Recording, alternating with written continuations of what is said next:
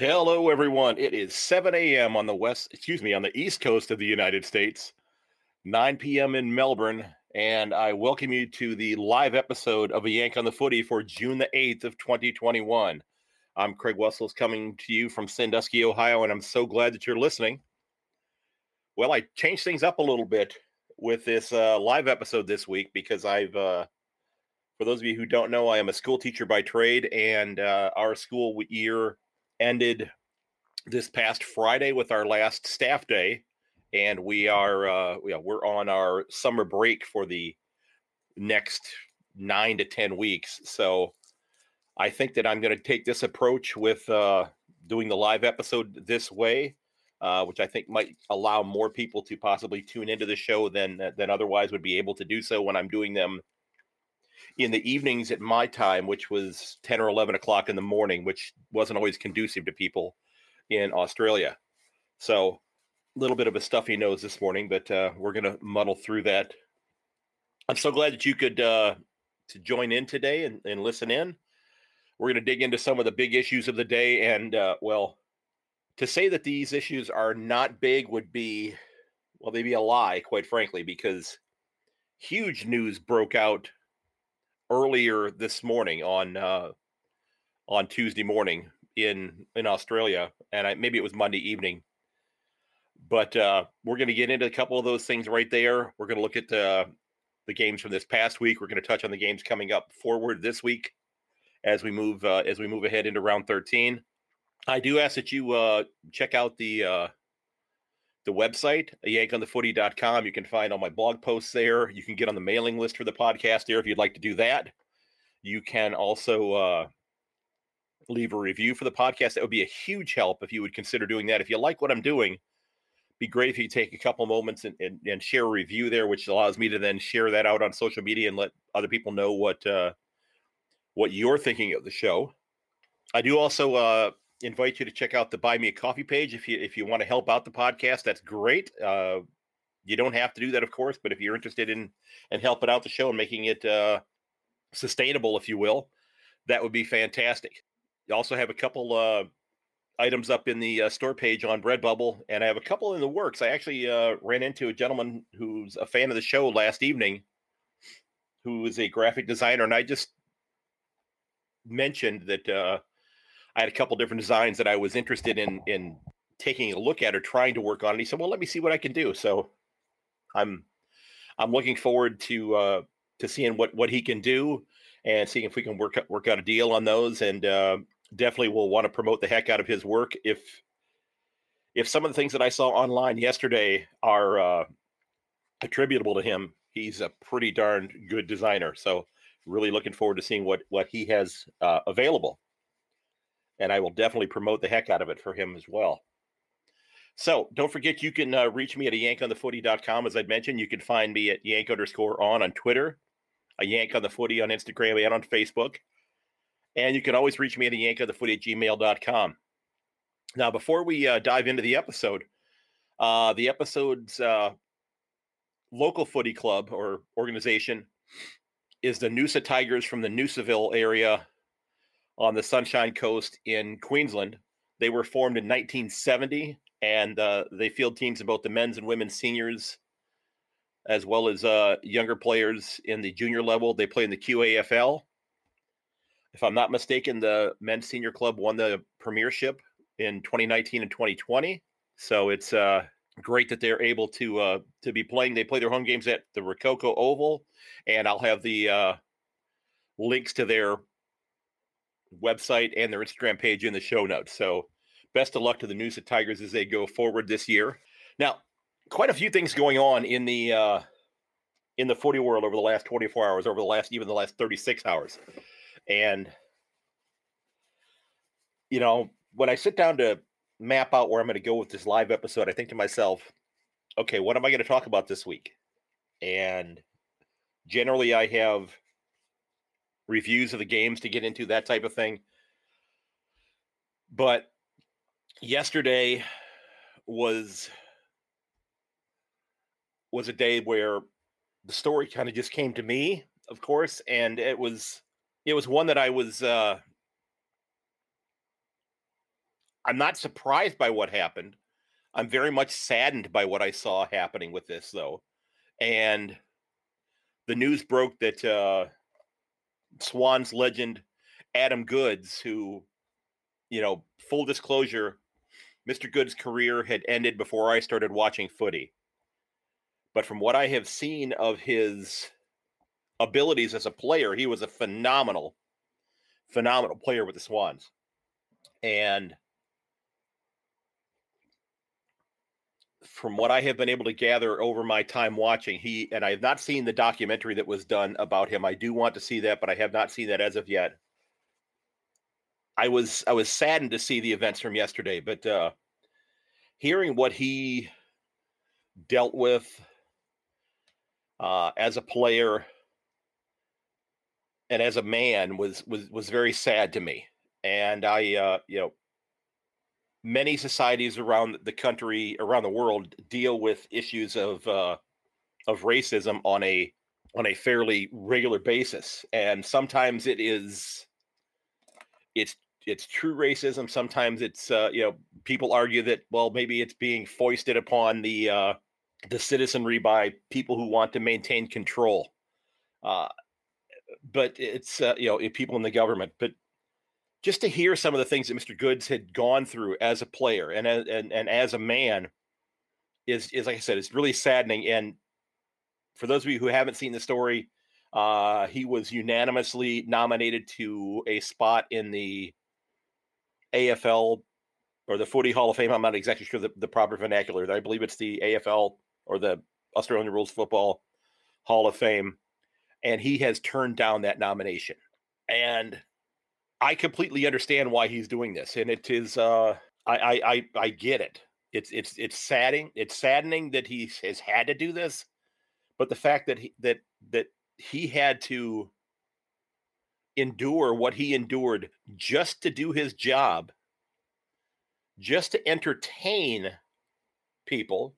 Now, again, some of the people he was entertaining were were opponents fans who were not necessarily thrilled with the way he was playing because he was defeating their team. But you're allowed to, you know, certainly boo a player because you know you want your team to win. I, I have no problem with that. Trust me, I I loathe the Baltimore Ravens here in the United States. I I, I cannot stand them. I cannot stand them because that club was the Cleveland Browns at one time and it was moved from Cleveland to Baltimore. Browns were reconstituted later on. I cannot stand the Ravens. So if you're listening in the United States, I'm a, I've been a Browns fan for over a half century, and I respect the Pittsburgh Steelers. Doesn't mean I have to like them, but I respect the way that organization does business. I hate the Ravens. I hate them. Okay, but not the individual people. Just I just don't like that organization. I don't want to see them win, and they keep winning, which makes it even more frustrating. But back to Adam Goodes, I they pull up a couple of little things that I'd seen here. Yeah, he he states that he uh, decides he does not want to go in. According to the AFL.com.au website, uh, the commission chair, uh, Richard Goyder, said he understands and respects Goodes' decision to decline induction to the Hall of Fame uh, to the Australian Hall of Fame. Okay, so I guess it's it's more of a general rather than specific there. You know, he played 372 games. He was a fantastic player from everything that I have read. And it is certainly within his right to say, you know what, I uh I don't want to be part of this. And uh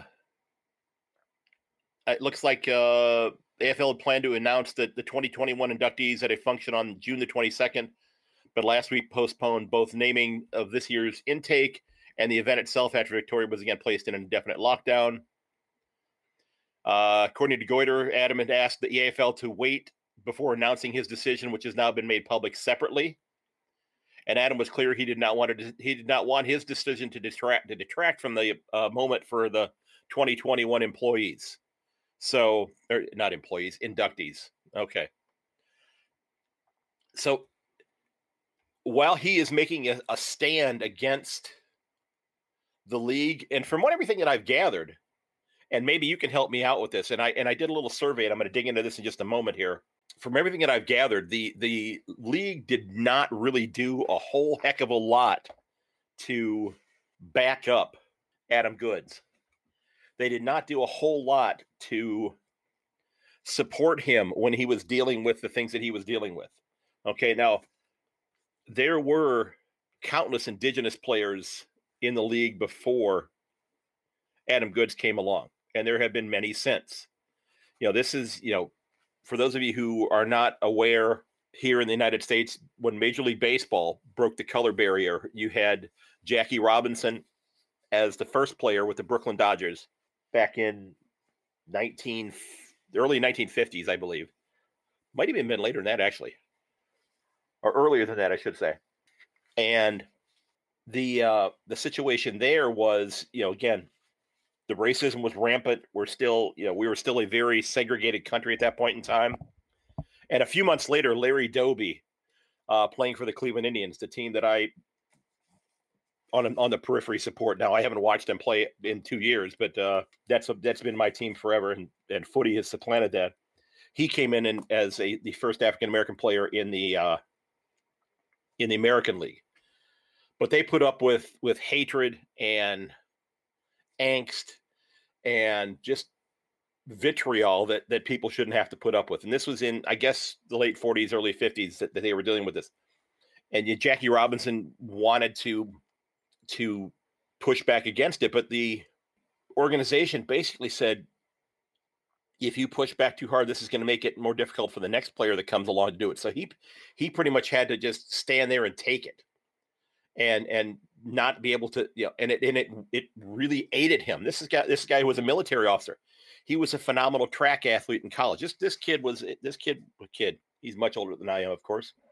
Was a phenomenal athlete but he died at a relatively young age and i i think part of it was akin to the, the stress that he had to deal with in his young life and like i said i'm i'm, I'm really saddened to see what has happened to mr Goodes. and i put a uh, a little note out um, yesterday on uh, twitter and on my my facebook postings and i i i wanted to know what what people thought about the state of the game today with regards to uh, racism, what their what their you know was Adam Goodes right in his uh, decision to not take a spot in the Hall of Fame, what their fondest memories of him happen to be as well. Because I, you know, I this should have a positive spin on it, even though he's not going to be taking a spot in the Hall of Fame. He is a Hall of Fame player. He has earned that right to be classified as that. Now, there's that technicality of him not being in the Hall of Fame when that, induction takes place, of course, but he, through his play, has earned that right to say, I am a Hall of Fame player. And as such, you know, I decided not to be part of this. But, you know, when I look at this survey, and let me pull up the results here, I had 24 people respond to it. So not a huge turnout. And I, I posted this in the uh, in one of the Swans Facebook groups as well yesterday and, and got some anecdotal responses from them. And, you know, if, if you didn't see it there uh, on Facebook, I put on there, I said, you know, Swan supporters, I'd love to get your thought on this very sad situation uh, that he's rejected his position in the Hall of Fame. And, you know, I had somebody here describe him as a man of principles.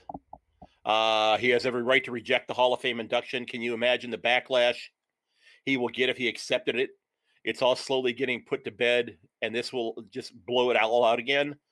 No one deserves the treatment he got, nor the treatment he would receive.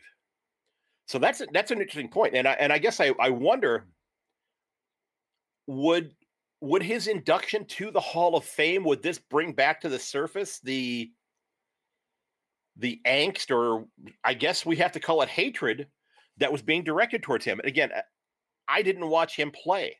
So I, I'm I'm kind of wondering what you think about this going forward because it's a it's a it's this is a very delicate subject. This is a subject that is uh you know I don't want to say the you know the wrong thing. And again, I'm I'm I'm certainly not trying to alienate anyone here, but you know I wonder if if he had uh you know if he had taken the induction, would people be giving him a hard time for having done that? You know, someone someone then followed that statement up, said, I completely agree with you about the backlash. I dare say he thought this was the best decision is to not open himself up to the court of public opinion again. So that may very well be the case, or that may very well, you know, he may be thinking to himself, you know, I'm not I'm not happy with the way the league did not back me up, so I'm not going to give them the satisfaction of having my face on a plaque or my name listed somewhere as being part of the, the Hall of Fame. Then somebody said, uh, "What do you think this will gain for Adam? Are you trying to put pressure on him? He's entitled to reject a Hall of Fame nomination, and I don't blame him. Please leave this be. Hopefully, Adam will come back to some role in the AFL, but he'll do it on his own time." This knockback by Goodsey is the biggest statement yet, and shows the AFL that it fails it falls incredibly short as an organization when it comes to integrity, sound principles, respect, and genuine care for the people who make this game possible. These things are all compromised when it comes to protecting their uh, their own skins, the boys' club, and the brand. Funny you mentioned that. That looks like that's going to be a great book, by the way. Never do that. Did they think that the documentation on Adam Goodes would expose them with such a raw presentation of, of those times? Now they face further exposure for who they who they for who and what they have been and are, are uh, and still are with the recent release of the Boys Club written by Michael Warner. And just a quick sidebar there, I I saw that uh, Peps from Lace Out Podcast did an interview with Michael Warner, the author of that new book. So you may want to check that out. Uh, and they finish up with "I Stand with Adam," and you know what Adam what Adam endured should never be allowed simply to be swept under the carpet.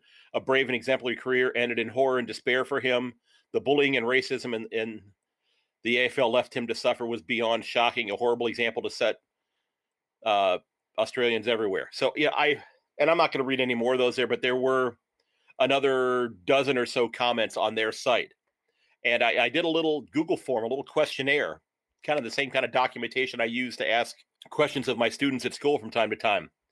And I and I asked them, I said, you know, I got 24 responses on this. So again, not a scientific survey at all and I and I probably should have done a better job of asking this question, but I, I thought to myself, once I saw the story broke, I wanted to get some some raw information or data from people that might uh, that might want to get involved with this. So, but I asked the question: Is Adam Goodes' uh, right to reject his position in the Hall of Fame? There were 24 responses. 21 of the 24 people said yes, that they were, that he was. Three people said they were unsure. Okay, so three people said they were unsure and 21 out of the 24 said yes, they were. He was right to do so.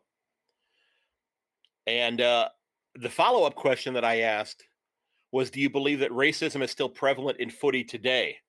And this was this was the one that I was I was actually a little shocked by. Same result. 21 out of the 24 people said yes, and three said maybe or unsure. Now, I look at that and I think to myself, I didn't do a very good job of wording that question. Okay, I could have worded that a little better because I didn't ask a follow up. I should have asked the question, where is it still prevalent? Or can you give me an example and leave it that as an open ended question to allow them to provide examples of that? Because that would have given a little bit more evidence, if you will, or a little bit more information as to what people were thinking uh, as to where this is coming from. Because with that being, is it still prevalent today? I haven't really, by asking that question, I haven't narrowed down where that is. Is it is it coming from the clubs? Is it coming from you know fans? I, I and again, I'm not. I'm. This is not accusatory to anybody. I'm just wondering where it's coming from because I, I don't, I don't really know where those folks that said yes are saying that it that it is being attributed. So I, I wonder as far as that goes, where where this is coming from. So uh, but some of the responses I, I you know I asked uh, I asked a, fo- a couple follow up open ended questions. Uh, what are your memories of Adam Goodes? And uh, brave and brilliant football footballer who achieved much on and off the field. Great footballer, absolute champion, and even greater human being. Uh, the passion when we won the 2012 grand final and be, just being a star in general. Amazing player, unfortunate end. Now, again, that's why I need to go back and watch this documentary because it sounded like that all of this came to like a culminating event or a series of culminating events at the end of his career where this this angst that was being directed towards him kind of came to a head towards the end of his career. So it it and I guess this is maybe my na- naivete. So you know, if you want to you know share um, a message with me or something of that nature to let me know what uh, what what you think, or if you want to come on the show again, remember if you want to hop on the show, drop your email on the uh, the message board here, and my message board is not refreshing for some reason. So it says I have four or five new messages, but they're not showing up on the screen. know, I'd love to get you on there. So if you uh, if you're interested in coming on, I would love to learn more about this because again, I don't know exactly the specifics of what happened towards the end of his career that left this chasm between the game, him, and maybe the fans outside of Sydney. Okay. Uh, somebody said a humble man, amazing player who just wanted to be the best footballer he could be, but was denied by the AFL Boys Club, being unwilling or unable to, to care about cracking down on systemic racism in the game. He was a role model, mentor, and a fantastic player. Uh, the most versatile player probably ever. His 2012 grand final playing on one leg was iconic. Watching him from when he was a raw, raw young kid in the Swans reserves, and it was obvious that he would be developing into the great player that he was.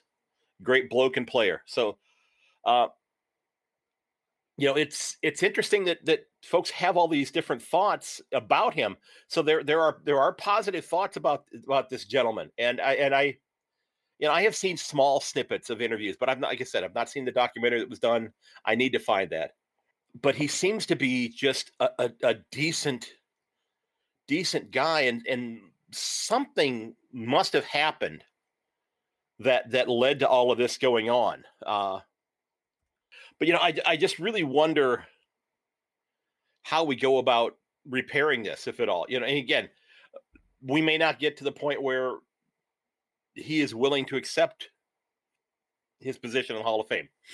He he can you know live out the, the rest of his life productively and and know you know what I had a Hall of Fame career, but those folks that that that treated me the way that they did, I'm not going to give them the satisfaction of of of doing this and allowing them to come in so they can, you know, rehash their their angst towards me. So, you know, I asked a couple things here. I said the last question I asked them, I said, "Are there any ideas that you may have on how we might work to uh, uh, towards eliminating racism in the game?" Now, this could be in, you know, not just in footy, but this could be in in in any game or even in any setting. Okay, yeah, yeah, and we're we're battling this uh, we're battling this thing here in the United States right now. Uh, and again, I don't want to get into the politics of it, but there's there's a huge battle going on uh, that uh, through something called critical race theory, and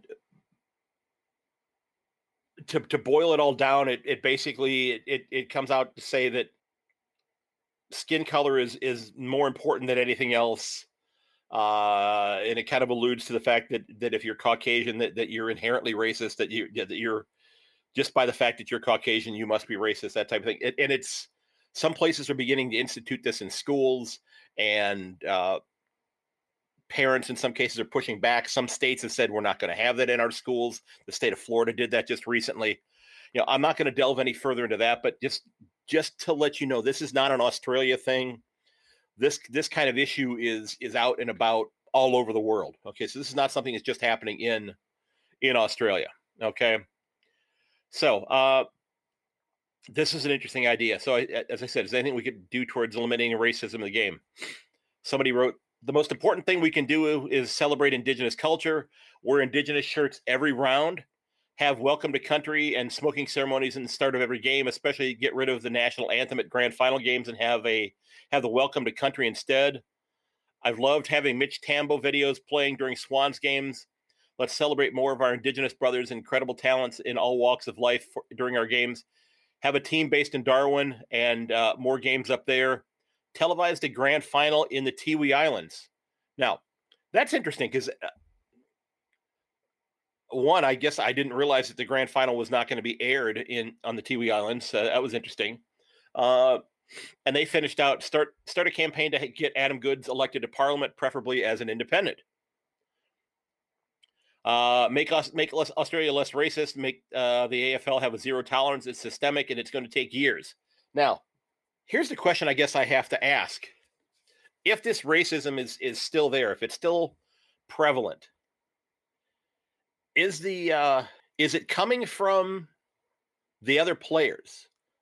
I, I don't think that's the case because uh, you know I I see a a brotherhood or a sisterhood, depending on if it's the AFL or the AFLW.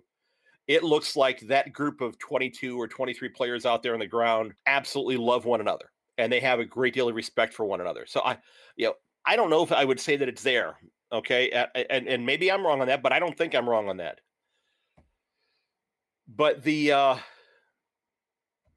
the fact that the uh, the report came out with Collingwood earlier in the year, and and there are things that are happening with that, and I I did find a copy. I did get a copy of that book, the the the Boys Club, on my Kindle, and I've started reading that. I'm not not very far into it yet. I can't wait to get into that a little bit further, just because this is going to help me with learning a little bit of the history about the game. Is it something that still comes from some fans? Is this something where you know people can call out um their fans and and somebody here is not a big Eddie McGuire fan. Uh, crack down on it. It isn't hard to introduce a zero policy, zero tolerance policy, policy both in media and policed on ground. But the AFL won't do it well. And I'm not going to use the descriptive term, but that well, Eddie is still so prominent. Okay. Uh, you you'll never eliminate it just just as you can't eliminate any form any form of vilification it will always be there but you can learn how to deal with it better. Uh, it's very hard because there's so much uh, ill feeling towards uh, our indigenous brothers and sisters right across the board. People should take a step back and think about how great our game would look if we weren't blessed with the great skills shown by them over the years. Basically saying you know that if the indigenous population players were not in the game, that the game would be suffering for it. And I and I completely agree with that. I agree. I agree with that completely. We have to teach uh, kids at school that racism isn't good. The old racists have to learn as well. that's kind of an interesting statement right there. You know, is is uh, is this something that that we can get past? That we can uh, we can evolve from? And this is one of the things that I'm really looking forward to uh, if you haven't, I'm going to plug my most recent episode and the upcoming episode of my podcast. Uh, if you haven't listened to the interview that I did with Orville Gibson, I put the first half of that out yesterday. I called him a hero in that episode, and I, and I think he is. And in the second half of the episode, it's just it the stories he's telling are absolutely fascinating. To how one of his family members almost changed the course of the 20th century. World War II might not have happened if one of his family members had slightly better vision. And I'm not kidding about that. So just a quick plug on that. Hopefully you'll you'll check out that part two of that episode when I finish getting it edited and getting out there. But bottom line, you know, I I, I feel for Adam Goodes. It's uh, it's it's horrible what he's had to endure. I think I completely understand the decision he's made as to why he's not choosing for choosing to take induction into the Hall of Fame. I get it. Okay. I I don't uh I don't begrudge him that in any way. Okay. Now, a couple of the other stories out there, you know, of course, you, you've got the battle going on right now for the Magpies presidency. I don't know where that's going to go. I don't know enough about these gentlemen, but it sounds like the board, you know, and this is kind of an interesting dovetail going from talking about Adam Goodes to going to the Magpies there, uh, which, you know, of course, led to Eddie McGuire stepping down earlier in the year. But uh, you know, you got Mark Korda and Jeff Brown who are battling for the position, and you know, I don't have a clue where this is going to go, but it's it's going to make for a lot of airtime for the footy shows, for the other podcasts, and once I get a little bit more up to speed on this, I'm sure I'm going to be talking about it as well. But uh, it sounds like they're trying to you know, bring on a a a permanent president as opposed to just the interim one that's there. Uh, you know, I I I wonder also about uh, you know where this is going to lead that club. Are they going to end up tearing down more than they already have? You know, I've I've heard rumblings that possibly they may look to to move Jordan De Goey this offseason. and uh, we'll see what happens there. Now, you know, the other big story that, and this is another one that broke yesterday, was uh, and if you're a Carlton supporter, I, I, I apologize for wording this this way, but is this is this the um, and I, I'm certainly not describing this gentleman this way, but it's kind of the the analogy. Um, longtime assistant John Barker has stepped away from the club. He's resigned effective immediately. He's been with the club for ten years. Is is uh, is the handwriting on the wall here? Uh, are the Blues, and, and I hate this bad pun here, but I'm going to use it anyway. Are they suffering from coaching fatigue? Yeah, I'll I'll give you a second there to go ahead and face palm. Okay. Uh yeah, you got to wonder that that that's a talented club. You can't you, you can't deny that the, the rebuild that's been going on since I've been following the game has been, you know, has brought in some some talented players, but they've just not gotten it done out on the ground. I mean, they're what, 4 and 8 right now, I believe. Yeah, I think they're 4 and 8 right now. And uh they're already all the way down on 14th on the uh, the ladder, having dropped four out of the last five. You know, so I wonder if David Teague is going to hold on to his job. Now, I I saw somebody, and it was not a uh, an article; it was just somebody had posted a link, and I've not seen anything about this since then. But somebody posted a link on Twitter saying that Ross Lyon was going to be taking over effective immediately. I, I don't think that's necessarily going to be the case you know, I, I think if they're if they're going to be bringing in a new coach, they would, you know, they may dismiss the senior coach right now and then go with an interim coach the rest of the way. But uh, I don't think that they would be bringing in somebody off the street as an interim coach. They would probably have somebody that's on the staff finish out the season. I would imagine. You know, because know, if Ross Lyon decides he's he's ready to move back into coaching and away from his gigs on television, he's probably not going to want to jump in mid-season. At least I wouldn't think that he would. And maybe his uh, TV contract would preclude him from doing that. So, you know, I, I wonder if that's if that's going to be the case because it's uh it's going to be a uh you know a, a difficult uh off season for the Blues because they're they're going to have to retool here. I I think that you know with as much talent as they have, they have they have underperformed and I think Blues supporters would probably agree with that. I think I read that they were what 0 and 7 versus teams in the top eight, which you know they, I guess that says then that uh, they played seven of their first 12 games against you know top eight uh, clubs. So they're playing good competition. They just haven't been able to get over the hump yet against them. So I wanted to look back at a couple of the games in this past week and look at, at a few things and then get into my tips for this week. Uh, you know, the Swan Saints game was was a great game. And you could argue that the Saints outplayed the Swans. You could certainly make that argument. And you know, you have to feel a little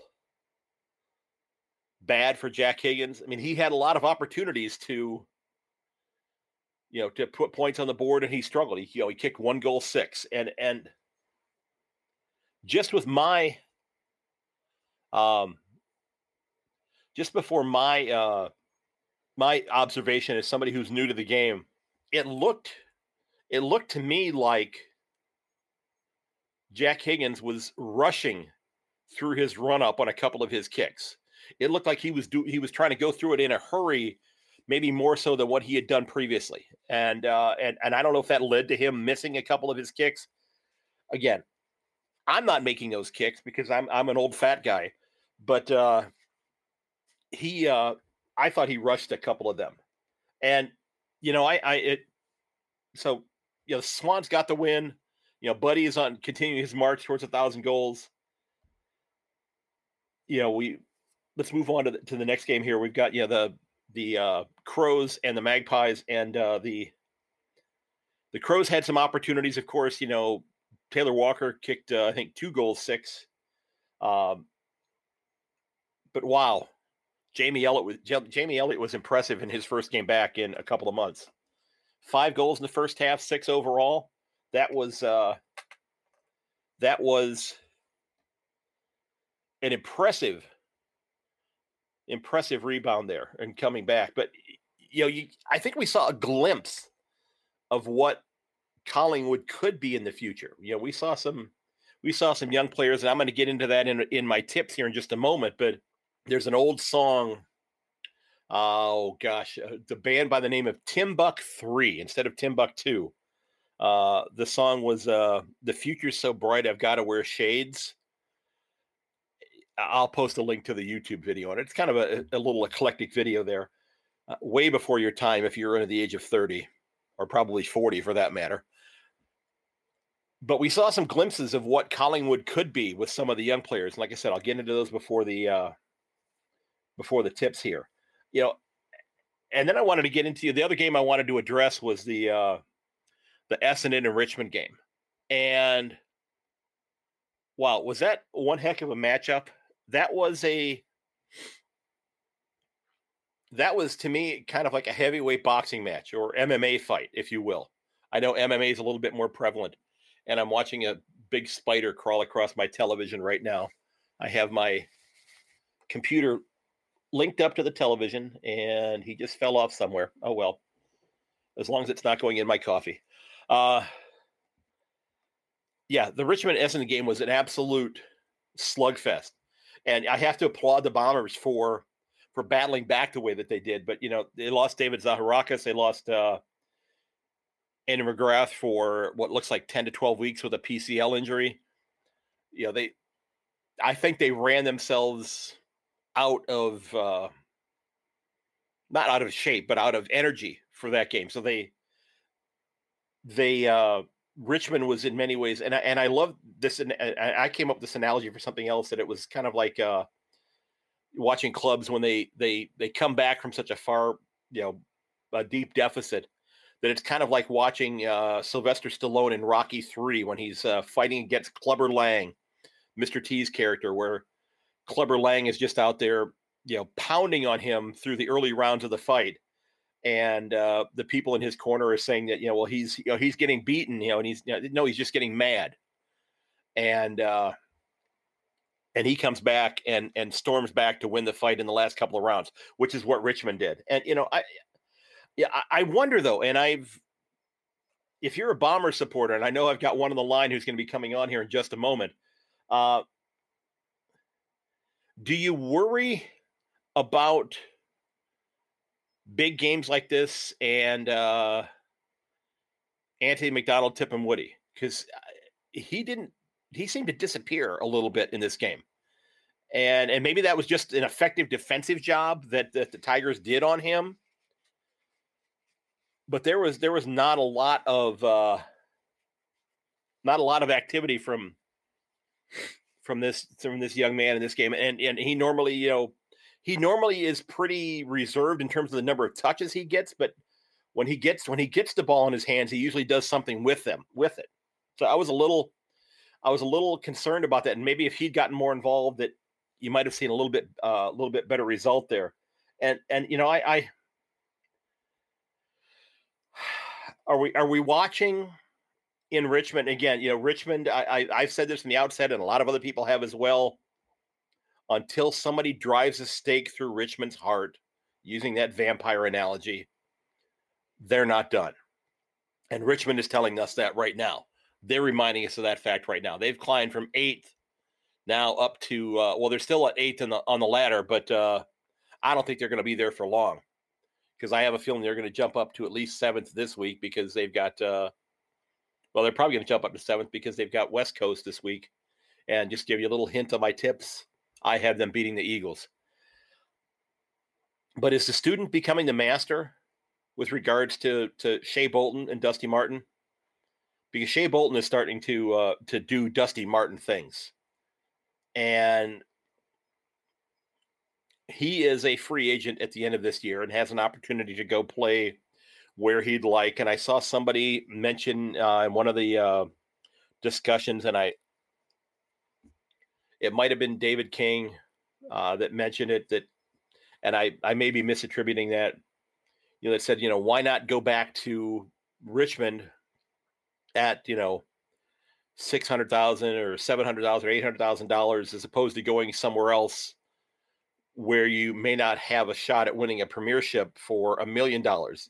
As they said, that money is going to be out there in a few years if you decide to go play for another club.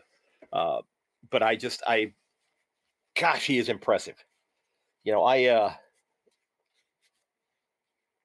that kind of player really worries me. Uh, you know, as a cat supporter, or I think any other club should be worried about having that two-headed monster that you're having to face because you know you you think, well, how am I going to contain Dusty? And then you're going, okay, there's two of them out there now. How do I contain both of them? I can't contain one. And as, and as soon as you start to over focus on on Bolton, here comes Dusty Martin going, uh, did you guys forget about me? Tattoos, number four, fancy haircut. I'm still here. It's just, it's as much as it pains me to say it, and as well as Melbourne is playing, and, and I know they beat them once, but you know, Richmond's getting healthy here. I don't think they're done. I I I won't be shocked if they end up pushing themselves back up to the top four before this is all said and done, because they're going to be playing some of those clubs that are ahead of them. Okay, so uh, I do um, add a couple little uh, notes here that I had come in. Uh, let me get first off to uh, one of the gentlemen that, that likes to, to call in from out on the west coast of the United States, and of course it's it's 4:45 in the morning there, so he's not up. So he shared a uh, he shared a quick clip here for me. So let me get into that, and then I've got uh, Tony Davis's uh, um, weekly call in as well. So let me get Liberty Rob on here. Here we go. Hey, Craig, this is uh, Liberty Rob. Uh, haven't been able to call into the live show in a little while, but I've been listening every week. Uh, keep up the great work. Um, just want to say it's uh, not looking great for my Saints. We're we seem to find the bottom of all this uh, roller coaster season a lot more than the tops of it. Um, but it, I, I, I'm still excited for finals. It looks like it's going to be from Richmond being somewhere near the bottom and the D's and Bulldogs and Geelong, uh, Geelong and uh, Brisbane all up top. It looks like it's going to be a hell of a finals this year. So even if my Saints can't pull off a miracle and make it, it is still looking like it's going to be a great end of the season if we can pass all this COVID stuff over there in Australia.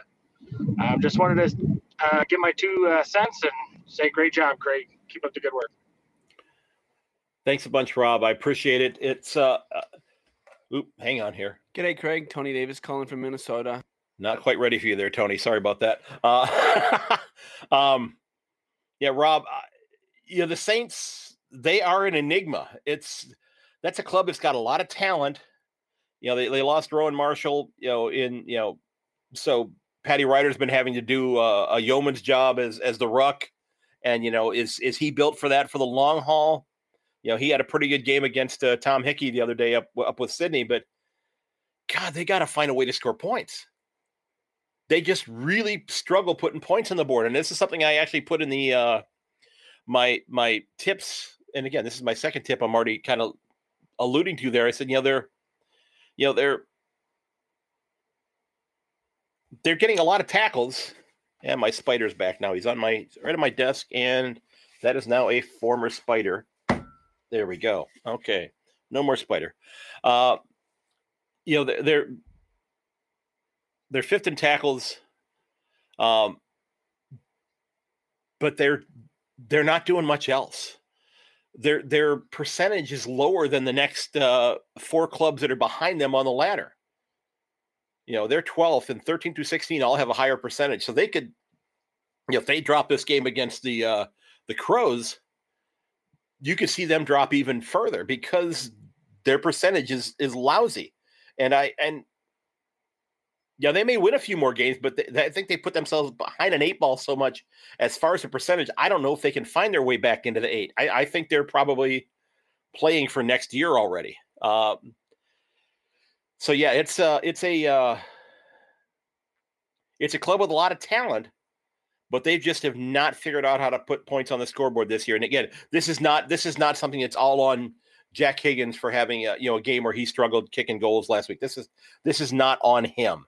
Okay, uh, this is a this is a uh, something that is that is widespread throughout the club, and uh, yeah. So I I think the finals are going to be decent this year, and you know maybe we have our eight right now, and we're jockeying for position you know, I think there's legitimately, I think there's only one club that's not in the eight that has a shot at getting there. Okay. Maybe two. Okay. Maybe two. Um, you know, I think you know GWS might have a shot at that, but uh, you know, I don't think that we have any any more than that are going to possibly be making it. Um, I think GWS and Essendon could still make the eight, and Essendon's going to be making me eat crow uh, all off season after I tipped them 17th to start the year. So let me uh, let me get Tony's uh, note in here about the D's, and we'll we'll uh, we'll get Harper on the line here because I know Harper's waiting here. So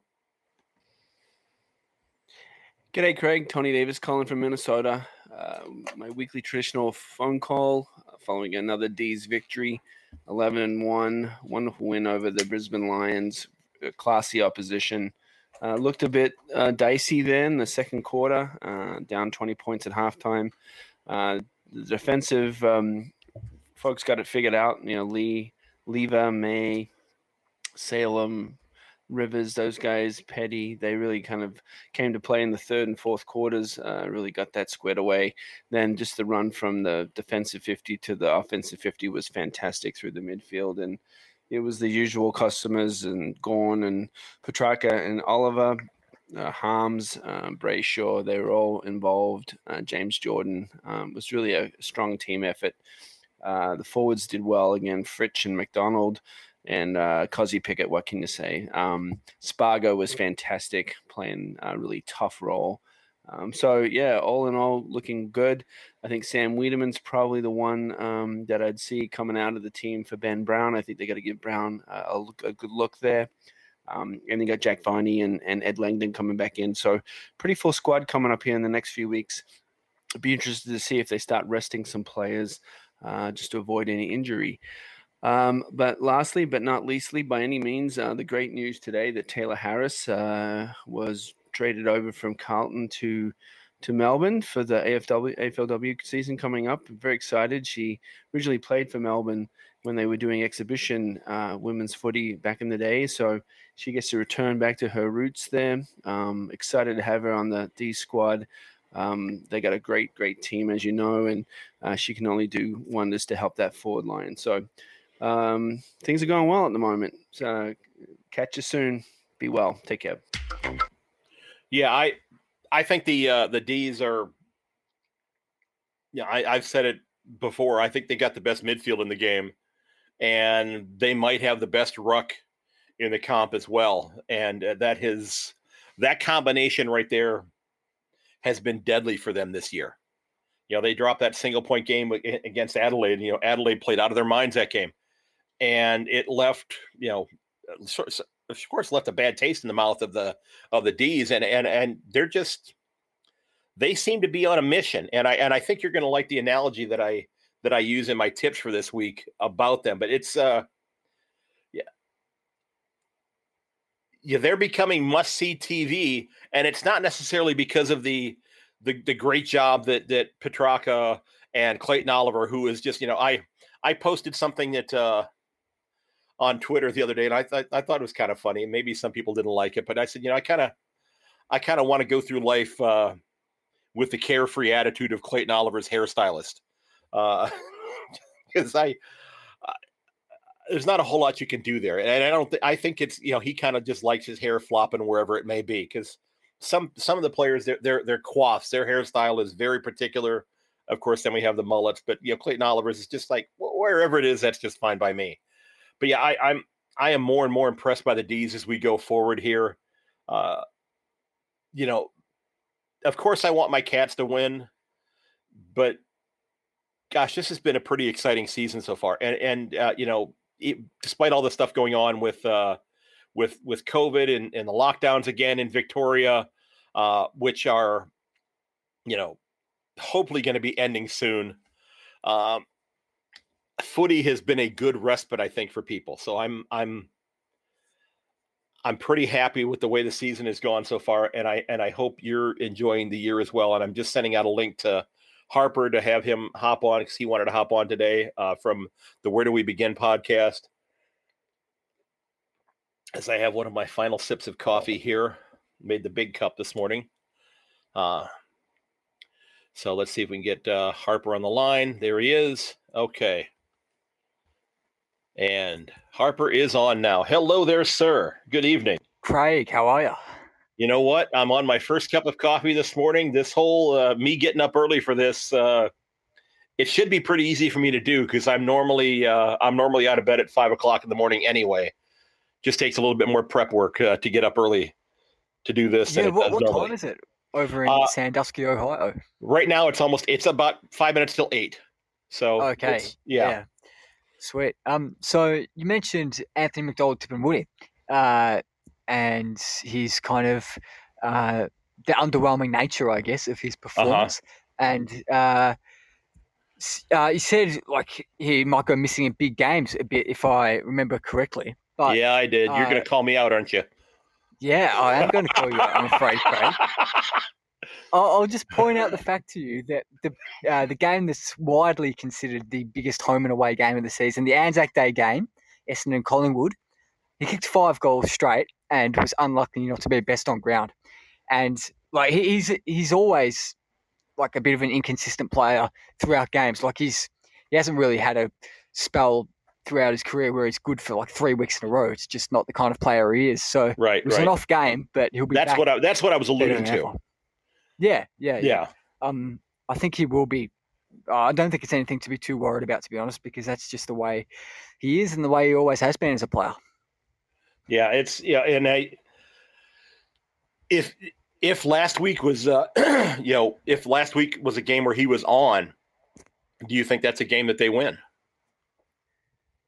That's a good question. Um, I, I think we do come a lot closer, and I was messaging you. I think I actually uh, told you uh, that, in my opinion, I, I reckon uh, 39 point margin didn't really reflect the game at all. It might reflect the difference in quality between the two teams, uh, like their list and just the quality of them as teams, really. But I don't think it reflected the quality of the games the two teams played because when we were ahead, we could have been ahead by way more due to uh, like kind of bad misses and their great accuracy, great efficiency, and a couple of dodgy umpiring decisions, I reckon. But uh, yeah, uh, it's fair enough. Rich, Richmond probably deserved to win. I just don't think they deserve to win by 39 points. Yeah, I, I, I would agree with you there. I think that I think the game was certainly closer than the scoreboard reflected. I, I would agree with you there on that one. And and mm. I and and the Bombers are they're proving me wrong because as as as you know and I mentioned it earlier today, I uh, I tipped them 17th at the beginning of the year, and that was right about the time where you said, "I'm done talking to you." Uh, but uh, yeah, and I and I'm I'm thrilled that they're proving me wrong. Okay, I mean, I'm I'm I thought that they would, uh, you know, I thought that uh, that Hawthorn that, that Clarko would have them playing a little bit better than they are, simply because of his his reputation as a coach, and that hasn't quite translated. Because uh, I think I had them 15th or 16th, and they've you know they're they've dropped to 17th, and I I don't think they're getting out of 17th on the uh, on the ladder this year. They're not going to climb much much higher than that. I don't believe this year. And uh, you know, you've got uh, you know, we're going to talk about Tom Mitchell before I wrap this up as well because he, he's he's looking for the nearest exit. It sounds like.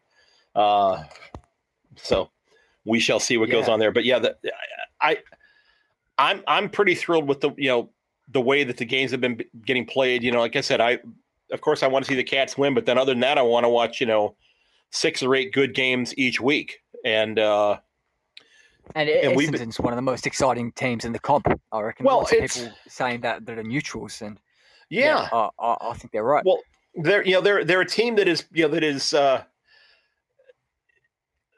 they're scoring a ton of points, but they're also giving up a ton of points. You know, it's it's uh it's great it's, to watch, isn't it? Yeah, it's it. Well, it's yeah, it's kind of like what, and I, I, it's kind of like watching the NBA All Star Game where defense. What is that? We're we're just going to go stand over here in the corner while you while you you know have this big giant windmill dunk or whatever the case may be, and you go ahead and do yours at your end. We'll come back and do ours at our end then, and we'll entertain we'll entertain the crowd. You know, uh, know, we'll we'll turn into Maximus. And, you know the the uh, the the I can't think of the actors the, the Russell Crowe character. You know, are you not entertained?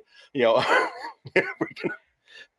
that's kind of the approach that you you know the bread and circus is there. You know, we may not win, but yeah. we're surely going to entertain you here when we do this. So I, I just uh, I don't know. I I think losing McGrath for you know for basically the rest of the season is is not going to bode well for them. You know, I I didn't. Uh, Zaharakis was a concussion, if I'm not mistaken, was it not? No, it was a hamstring injury. Okay. Well, that's so, see, that's something that that could heal up fairly quickly. Possibly, you know, a few weeks off because they're they're on the bye week this week, if I'm not mistaken. Because I don't think I checked Yeah, them are. Yeah, and he, he's a player that's on the fringes anyway. He's like yeah, not definitely not one of the first names on the team sheet. Team sheet, so he's not like a huge loss. Obviously, it's not good to have anyone getting injured, but he's definitely not as important to us at the moment as uh, Andrew McGrath is.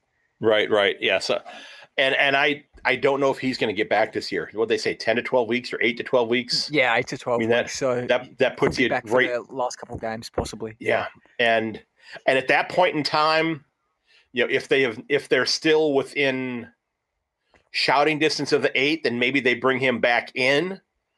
But if it looks like okay, you know, we don't have a shot at making the eight, do they just let him heal up over the over the summer?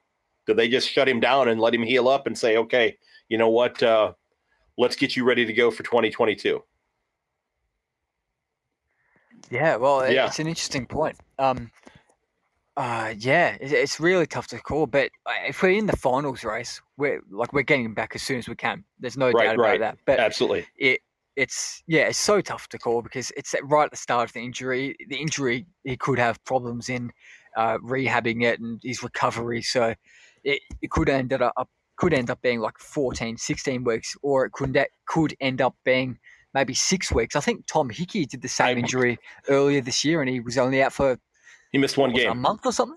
No, he game. missed- He missed one game. Yeah. and I was and I and I I I swear to you, I will send you the picture of what I just wrote down here. As you were mentioning his name, I'm writing Tom. I'm writing Tom Hickey's name down to mention to you. You know, Hickey had only and I wrote down Lachie Neale. Now Lachie Neale's injury was a foot injury, but he came. You know, he he had the same foot injury as as Dangerfield. It sounds like. But he he was back after I think three round. I think he missed three or four games, and he's back on the on the side.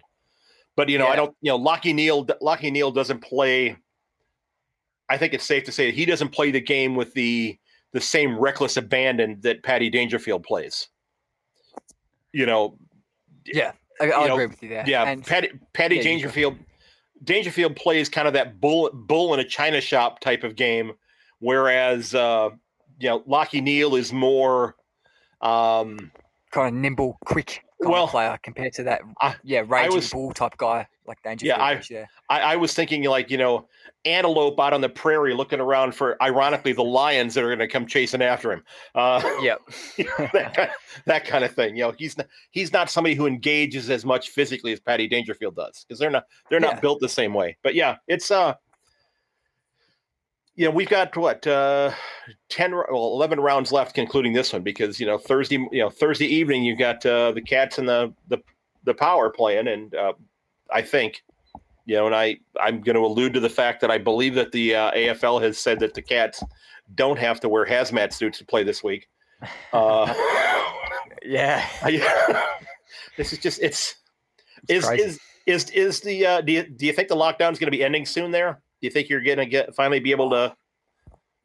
Oh, I really, really hope so. To be honest, uh, for purely selfish reasons, uh, Lockie and I have got two podcasts planned in the studio for Sunday, so Yeah, it would be good if, we- if would be good if we could do them. Uh, that would be very nice, and of course, just the freedom. Obviously, fingers crossed. We uh, kind of, yeah, we're we're out of this as soon as we can be, and it's probably looks good at the moment. If it stays the way it is, it's going to be there's going to be massive outrage if we stay in lockdown. But there was one more point I wanted to talk about before I uh, go for it. uh, left you, Craig. So we we speaking about Tom Hickey, of course, Swans player. So I want to talk to you about bit about the Swans. I know you're a big fan of uh, the way they play, their list, and their potential, even the way they're playing this season. Uh, lots of people are. People are raving about them. Uh, and don't get me wrong, first three games of the season for them, phenomenal. I'm having a look at the results now. They beat Brisbane by five goals, Adelaide by five goals, and then Richmond by seven goals. That that's yeah, you, you can't doubt how good you have to be to do that. But since then, I I think those first three games have created a bit a bit of illusion uh, that they are a bit better than they actually are. To be honest, maybe a bit of a false perception. Well, I mean, Because the other, since- yeah, yeah, they Yeah, beat they uh, they beat the they beat the Cats by an umpire's call. Yeah, exactly. And I'll read Yeah. out the other their other results uh, since Yeah. that round three victory against Richmond. So they beat Essendon by three points uh, in Sydney, uh, which isn't great result. They lost to the Giants. They got smashed by Gold Coast by Yep. 40 points. They, Yep. they beat the Cats because of a dodgy call. They lost to Melbourne by nine points. And to be fair, that was a good performance from them. Uh, Right, credit right. where it's due there. They beat the Pies by five goals at home, which is not really something many teams should be bragging about. They lost to Freo. uh, they lost to Freo by two points. Uh, they beat Carlton by 22, which again, nothing to bra- brag about really. And then they beat St Kilda by nine points. So, really, what in those results since round three, what tells you that they're uh, as good a team as people are giving them credit for? I, I think they're a bit overrated, to be honest. You know that's that's a good point. I mean, they have they have certainly been a bit of a roller coaster ride. You're right. Um, you know, Great potential. Don't get me wrong. They've oh, great, absolutely, yeah. lots of great young players. and and they may be they may be a uh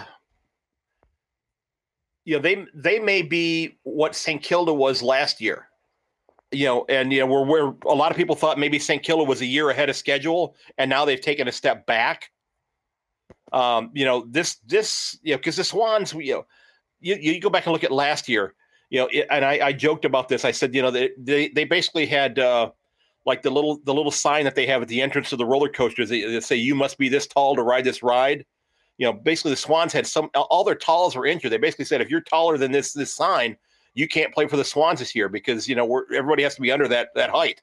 You know it's uh but you know i, I you know, they're they have won some some good you know good games early on and i in those first couple of games if i'm not mistaken they won those without buddy in the lineup as well I mean, they, you know Oh yeah, the first first three games you know it was and this is I something think that Buddy i played against Adelaide. I think he played one game and then he came back for the Essendon game. Actually, yeah. yeah he did yeah he did play against adelaide but you know Yeah. you know i i i have wondered and and again this is this is my speculation here on the outside looking in uh are they and this is going to sound like hypocrisy here. Are they a better side when buddy is not in the lineup? Because you know right now you know is are they at a point right now where it is the it's the let's get buddy to a thousand tour? You know let's get let's get buddy his thousand goals and you know get the ball in his hands as much as we possibly can at the expense of maybe winning games. And, and, and i don't Yeah. know that. I'm i'm asking i'm asking that is that in the back of some of the other players minds thinking we got to get this legend his uh, his thousand goals Yeah, and, i want to be part of that That that kind of thing. It's not uh, too infrequent. That kind of occurrence. A bit of a phenomenon, really. How so many teams in a wide range of sports really seem to lift when their big star X factor player is out because they're more cohesive as a team. Like uh, speaking as an Essendon fan, I know when Joe Daniher was in, injured for his last three seasons at the club, we were almost always played better as a team when Joe Daniher was out. And you, there's heaps of other examples of it. Buddy, of course, being one, uh, but he has got that X, X factor power, which you can't really deny. Right, right. And and you know what? I have I have no and again, this is I'm mentioning that, but then this year I've also seen Buddy playing up the ground more than I recall seeing in the past, where he's he's getting much more involved in the the stuff happening that's kind of on the periphery of the midfield, going after the ball rather than just kind of sitting in that, you know, in the forward line waiting for the ball to come to him. You know, seeing him Yeah. engage. So, so maybe there's even in his mind, he's thinking, I have to go get the ball to get my thousand. Mm, yeah, you're right. I think that you could also just say that that's the kind of modern forward. Now, you don't really yeah, see yeah. too many big forwards today just staying in the goal square the whole time. Right, right. But um, back on uh, Sydney as a whole, really, they've got Hawthorn uh, this coming Friday night, Friday and morning, your time. Mhm. But after that, uh, they've got the bye, and then they've got three, or you could even say four crunch games where you we're really going to know if they are the real deal. Right, right. Yeah. Um, Port Adelaide. so uh, after Hawthorn, Yeah. they've got Port Adelaide in Adelaide, one of the toughest road trips going Right. around. They've got the Eagles at home, uh, the Dogs at well at Marvel. It's penciled Maybe. in for Marvel, but who knows where that will be. yeah. Um, and I- I think the they're- Giants in Yeah, I don't think I don't think they'll be at Marvel that day because I think they're going to have the Tigers play there. But go on. Uh, well, after after the turnout the Tigers got in Perth, maybe we should consider moving them to Optus Stadium. there you go. Um, there's an idea for you. Yeah, well, Um, that's but- yeah. I- just uh, and I, yeah, the giant, the Giants are the next game. But uh, what does that say about the the the the Melbourne-based Tigers fans? And again, I know that they weren't the ones showing up in Perth, but they they packed the they packed the house in Perth. But the Richmond-based Tigers fans couldn't be bothered to travel three miles down the road to another stadium. I just Yeah. it just that still just blows my mind. I mean, it's to be it's- honest, I think it- Go um, ahead. like a, a massive proportion of that that crowd was just kind of uh, people who were there for the event. It was like it would Right, be the right. same if it was Anzac Day, Essendon, and Collingwood. You'd get the same people going just because Yeah. it's the big event, you know. Yeah. Um, and I know Essendon have a lot of fans in Perth as well. Richmond not so many, but Essendon have a lot of fans in Perth. Yeah, and and, and I, you Um, know, I would say you know Oh, they've go. they've got you know they've got the Dockers and then the Bombers after that, and if the Dockers, uh, they're they're not a pushover. I mean that that that club is, I think, as far as enigmas go, I think that you could say that yeah, Fremantle and Carlton are maybe the two biggest enigmas this year. Like just you know, just like what the heck is going on here? You know, Fremantle's had a ton of injuries, but that's a club that's got a lot of talent as well. And I, and I'm going to get into Carlton here in in in a moment here when I do my tips because I you know I oh uh, yeah, I'll chat with you about Carlton. I love a bit of Carlton bashing. oh oh it's just I better. I just I yeah I I wonder you know eh, eh, well I yeah I actually I'll, you know while you're here I'm going to go ahead and give you my tip on the Carlton game this week and I'm gonna I'm just going to share what I jotted down here. Uh, let me find it here. Where did it go? Come on now. Uh, oh come on. No, it's they're they're they're the bye this week. That's right. Oh well, Yeah, they're on the bye this they week. Can't lose that one. Fingers crossed for them. Um, yeah, but Sydney, I reckon, uh, that they they're lucky that they finished quite low last season because it means that they've got a much easier draw for this season, and uh, hopefully, hopefully for their fans, they'll be making finals because of that good start in the first three games. Yeah. Yeah, where oh I know I jotted down something really snarky on here and I just uh maybe it wasn't even in Oh, where the heck did I break that down? I wrote it down somewhere that uh that I I, I thought that uh maybe I was just thinking it, I don't know, but I I you know, oh, I I I was thinking it here when I was talking about the uh the coach stepping down. I don't think I wrote it down, but uh that the uh that Oh, John Barker. John Barker was stepping away as though you know he was stepping away from something that could have been a uh, a, a Leonardo DiCaprio vehicle, you know, movie for DiCaprio. I mean, this are are we watching Titanic in the AFL with the Blues? You know, is this uh yeah, yeah, is, well, is, I don't is David T going to be back? I don't think the Blues are sinking. I I think they sunk a long, long time Well, ago, and they're still at the yeah. bottom of the bottom of the ocean. To be Right, honest, right. Because, uh, yeah, they they've just been.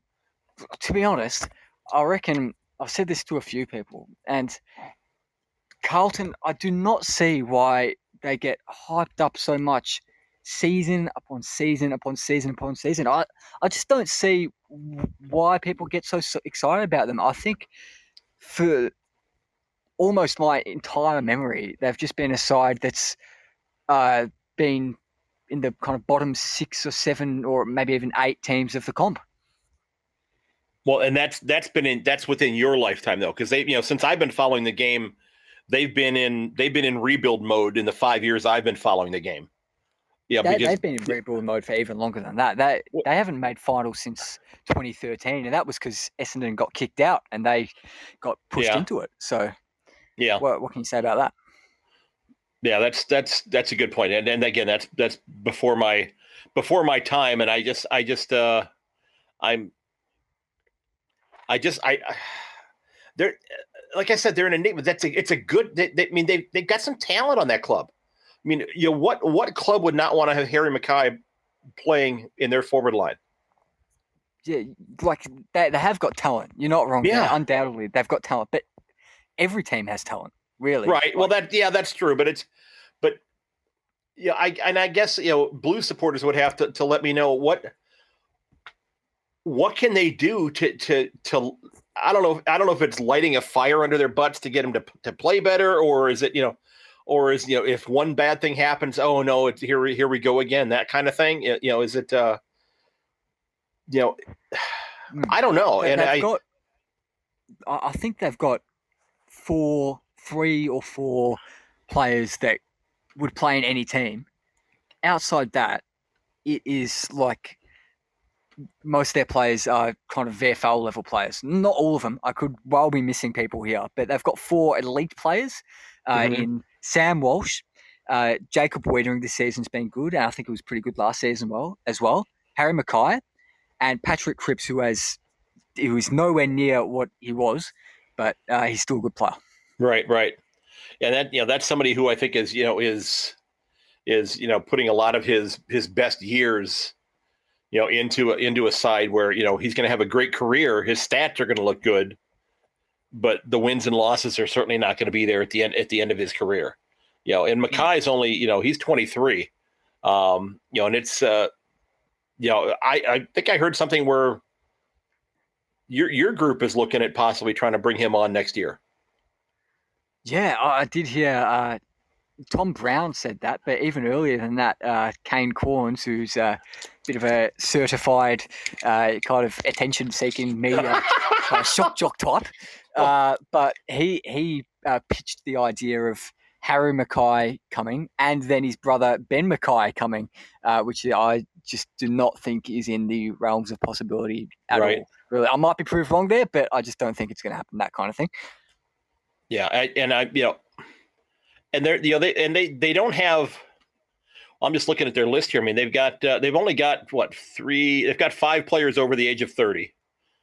Um, That's quite. That's quite a few, to be honest. Yeah. That, that that's not a small amount. Um, yeah, you know, I Ed think Kern, Essendon's you know, probably only got two. you know, Eddie Betts. Eddie Betts, and Mark Murphy. And I did see something about you know, you know, they're trying to get you know Murphy to 300 games. You know, and it's uh, you know, is his is his level of play. You know, that this is in many ways a lot like you know getting you know getting um.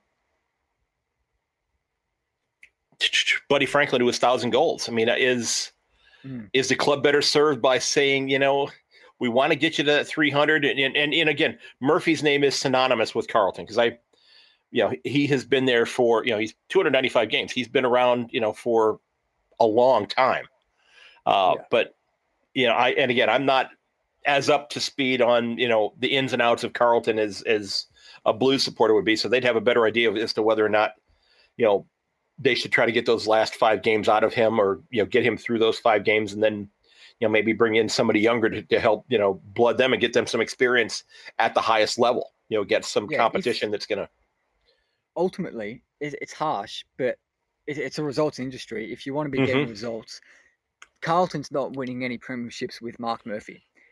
Like it, it's just not going to happen unless they get the twenty-one best players in the comp and put Mark Murphy in that team with them. That's not happening. Like he's just not good enough. Yeah. he's not an A grade player anymore. I think I think you're right on that. Yeah, and it, and it's not to say that that that the younger players can't learn from his experience, Oh yeah, but but you know it's you know and again you you know you got you've got Eddie Betts on the list, and you know Eddie Betts is is even older, but he is still somebody that you know. He's he's an, he you know he in the time I've been watch, watching he he is he's one of the craftiest players I've seen. You know, Yeah. it's uh brilliant. yeah, and it's uh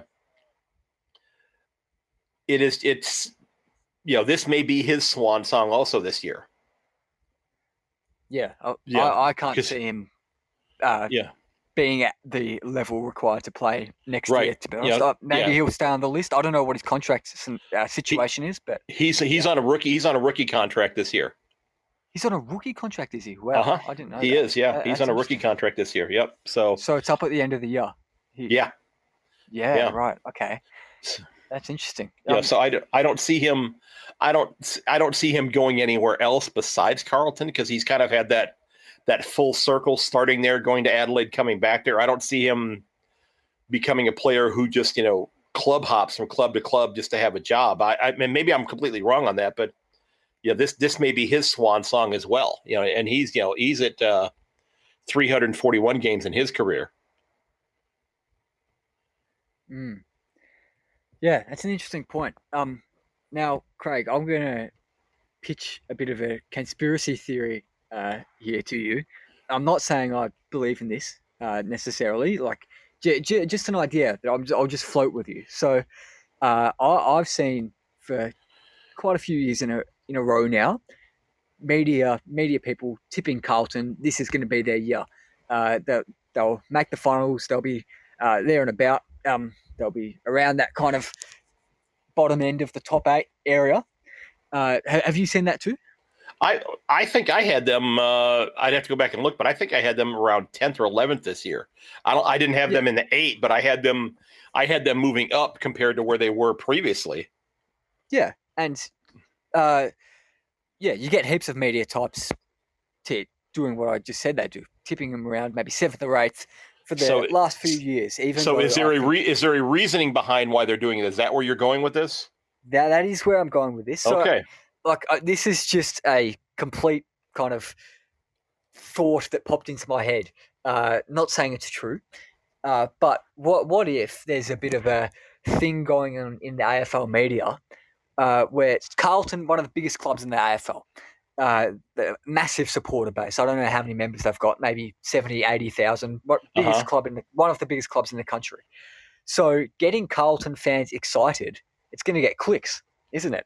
Like when Good you get point. a fan base uh, kind of, yeah, all up and about, getting excited and uh, feeling good about their team, that's going to get clicks. Like I know when Essendon win a game, I'm going to consume all the media I can about that game. So if media types are putting Carlton in their eight, Carlton fans are going to read that.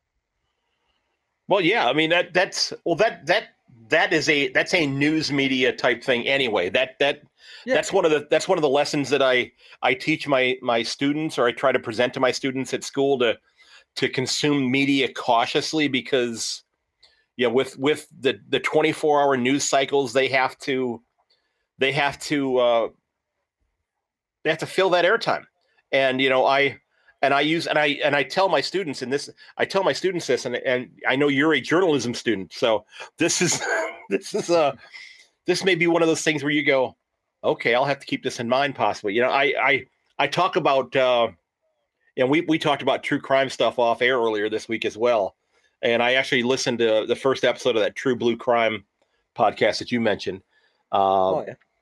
about the Lindt chocolate uh, uh, coffee shop or whatever, where there was a, something in Sydney a few years ago. Oh, that. Yes. Yeah, I, Yeah, I listened to that one. Yeah. yeah. okay. Um, but I, you know, I tell my students, you know, we, I, I put a, I put a, uh, and I tell them, I said, I, I've never been in a uh, TV producer's uh, room where they're getting ready to set up the news for that day. I said, but I'd be shocked if it doesn't go this way. And I, and I, and I have like a half dozen sheets of blank printer paper. And I, and I, and I put up, uh, I put up a, a, a photograph up on the screen and it's, it's a, young woman who, uh, had just graduated from high school here in the United States, and she um, her name was uh, Natalee Holloway, and she and a couple of her friends went to uh, on a graduation trip to the island of Aruba, which is off the coast of South America, and she disappeared, presumed presumed dead. They've never found her, uh, but this became a story that they you know pretty blonde girl they you know they're picture from high school there. And uh this this story was news for not months but years. And it was on all the time. And you know they went back to aruba on the 10th anniversary of her disappearance to talk about the story again and i and i and i tell my kids i, I tell the students i said you know for a moment here you're going to hate me but i hope that after i explain myself you're going to go okay that makes a little bit of sense and I say to them, who gives a damn about Natalee Holloway? Who cares? And the looks I get from the kids, like, boy, you're a jerk. And I said, this is the point where you're going to hate me. I said, because here's here's what's going on in that newsroom. And I pull out those blank sheets of paper and I set them down on the table. And I said, and I look at them and I pretend to be like the the, the news producer. And I said, okay, let's see. Ah, a brunette. Hey guys, we did a brunette last month, right? And I ball up the paper and throw it in the trash can. Oh, look at how big her ears are. And these are all missing people. And I ball it up and I throw it in the trash can. Oh, African American. I ball it up and throw it in the trash can. Gosh, look at those. I, we can't put those teeth on TV right there. She should have had braces. I ball it up and throw it in the trash can. And then I'm left with the picture of, you know, the fake picture of Natalee Holloway. And they just, they decide that this is the, the important story. The media decides for you that that story about Natalee Holloway is the important one. But there are five other missing people that we don't hear about. And I tell my kids, I said, guys, I said, you know, I'm just going to tell you right now, ugly people get kidnapped all the time. I said, if, if I got kidnapped, you would be the only ones to know about it because I'm sure as hell not making the news. There'd be a substitute teacher in my classroom, but I, I, you would be the only one that would know that I'm not here. They decided that this story was important. They decided that her life was more important than the other five people or these other six people. And I said, and there are hundreds, if not thousands, of missing people in in that type of in that type of a situation. So, yes, it's tragic what happened to Natalee Holloway but in the great grand scheme of things, she she's a proverbial drop in a bucket there. So in in in, in many ways, to me, that's kind of what you were talking about with the the news media doing with Carlton. That you know that they have to sell clicks, they have to they have to sell people tuning in, they have to sell. We have to have stuff to talk about with our podcasts because you know I'm already pretty boring as it is. But you know how much boring would I more boring would I be if there was nothing for me to talk about? I don't know if that makes any sense or not. That that makes complete sense, and I, I, remember us having a very very similar conversation where you told that uh, that same story uh, yeah. on my own podcast. Uh, so if anyone wants to go listen to that, feel free to listen to the exact same story for the second time. Uh, uh, no, but it is a, it's a very very very good point. Um, and yeah, like it's a business ultimately. Yeah, uh, news media and media. It's like unless it's uh, publicly funded ABC, BBC type thing. It's it's a business, and uh, like you you're gonna get as well. Just just adding to this point, uh, you're gonna get it. It takes a much braver person to put Carlton as the wooden spooners than it does to put Gold Coast as the wooden spooners. You're gonna get good point. Thousands and thousands of people like like up your ass harassing you about like talk like like throw bombs at you, talk, talking shit about you because you put Carlton as the wooden spooners. Like if you put Gold Coast at the wooden as the wooden spooners, who gives a shit? You know? Yeah, that's a like, great point. No, no, great point. no one's gonna argue that really. So it's easy for people to put Gold Coast as the wooden spooners, but uh, yeah, not so much with Carlton or Collingwood or Essendon or Richmond or Hawthorn. Yeah, that's a great point. That is a really good point. Yeah, I, I yeah, and, and you know, you've got you've got a couple of those clubs that, you know you've got Hawthorn down there. You've got uh well Carlton is down there on their own. St Kilda is seemingly heading that direction if they can't you know start scoring some more points. Um mm. you know Adelaide who knows? Adelaide might move on uh, not, uh, North is down there right now. That's not Adelaide it's North It's down there. You know I don't think North is going to climb out of the the 18th spot this year. I you know their their percentage you know they're only one win behind Hawthorn but their percentage is just is so low. Yeah. I mean, they're you know they're 17 points behind Hawthorn, and Hawthorn's percentage is, is 74. So you know, I just I don't see uh, I don't see that happening. So yeah, yeah. And um, do you mind if we uh, I raise another bit of a point about the footy media, or go uh, for do you want to kind of wrap it up soon? No, you go ahead. I'm then I'm going to get into my tips. I've got uh, I have a uh, gentleman coming to do some work on my house here in about half an hour. But I I left a note on the door for him that said if the note is here, I'm finishing up an episode of my podcast. So sure yeah. thing. Okay. Well, uh, I, I, don't really consume a whole lot of footy media anymore, mm-hmm. um, because uh, I was actually chatting with my dad about this. Uh, he listens to the radio kind of all day while he uh-huh. works. Uh, and it is the same thing over and over and over and over and over. like the footy world is so so so big. There are so many points you could make about footy in general, like just the AFL. Even you don't even have to go into VFL, SANFL waffle. You don't even have to talk about that. You could talk about the AFL and make unique points and talk about unique stories, like for an unlimited amount of time, really, because there's so much to talk about. But right. the footy media, I've stopped listening to it because it's there are just so many kind of lazy types who listen to other shows, uh, consume other media, say, "Oh yeah, I'll talk about that too. Uh, that got clicks for these guys. That that got listens for these guys. I'll talk about too." So they don't bother to come with come up with their own points, and yeah, that's why I really don't consume much footy media anymore because it does my head in. Yeah, yeah. Well, that makes sense, and I and I that's that in many ways that's the only avenue that I have to uh, to try to build off of the things that I talk about is to see what's being presented because again I'm not I'm not there so, you know so I, and I look at a lot of different sources when I when I try to pull information in um, to try to get to to try to get to my stories you know the things that I'm going to discuss yeah cool how good would it be for you though if the footy media you consumed the story every day wasn't just about how good Dustin Martin is or something like that. We we all know he's a good player, obviously. Right, right, like, right. We can give him the credit, but there are all these stories and players who are doing great things that you just don't hear about. Like a, a player that I haven't heard anything from, oh, or anything about, sorry, in the media, is Andrew Phillips. You probably don't even know who that guy is. Do you know who Andrew Phillips is? No. Yeah, does he? No, does he play with the Bombers? Exactly. Yeah, he's a Bombers player. Okay, I thought uh, I, I, thought I heard the name, but yeah, exactly. The media don't talk about him, and you not knowing him just kind of shows my point. It's not your fault, obviously, because the media just don't talk about him. You wouldn't know about him. Right, he's right. the Essendon ruckman. He he's kind of seen as the Essendon backup ruckman. Uh, uh-huh. Uh, while Sam Draper's injured, so he's playing all the games. He has done a magnificent job in uh, ever since Sam Draper's been out, ever since he got injured in round two. He's been brilliant. He's uh, hardly kind of been beaten uh, in an overall contest in terms of uh, when you weigh up the hit outs and the taps and around the ground, and he takes great marks. But I don't think media have talked about him at all, and as a result, Bombers fans don't even talk about them. Don't, don't even talk about him as much as they should, really, yeah, because yeah. they consume the same media as well. And like, if the media isn't talking about him, why should the Bombers fans talk about him? You know. Good point. Good point. That's a great and point. that's just one of many examples. Yeah, yeah. Cool. I'm going to jump into my tips here real quick. Okay.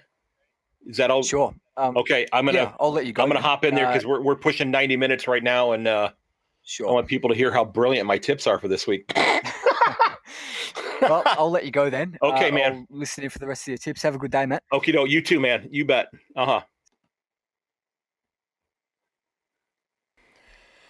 All right, ladies and gentlemen, I am thrilled that Harper was able to come on the show today and uh, give me some grief about my continued underestimation of the of the Bombers. And I think he had some really interesting points about the uh, the way that the, the media tends to work. And and I think, as I mentioned, I don't think that's exclusive to to footy media. That's media in any game.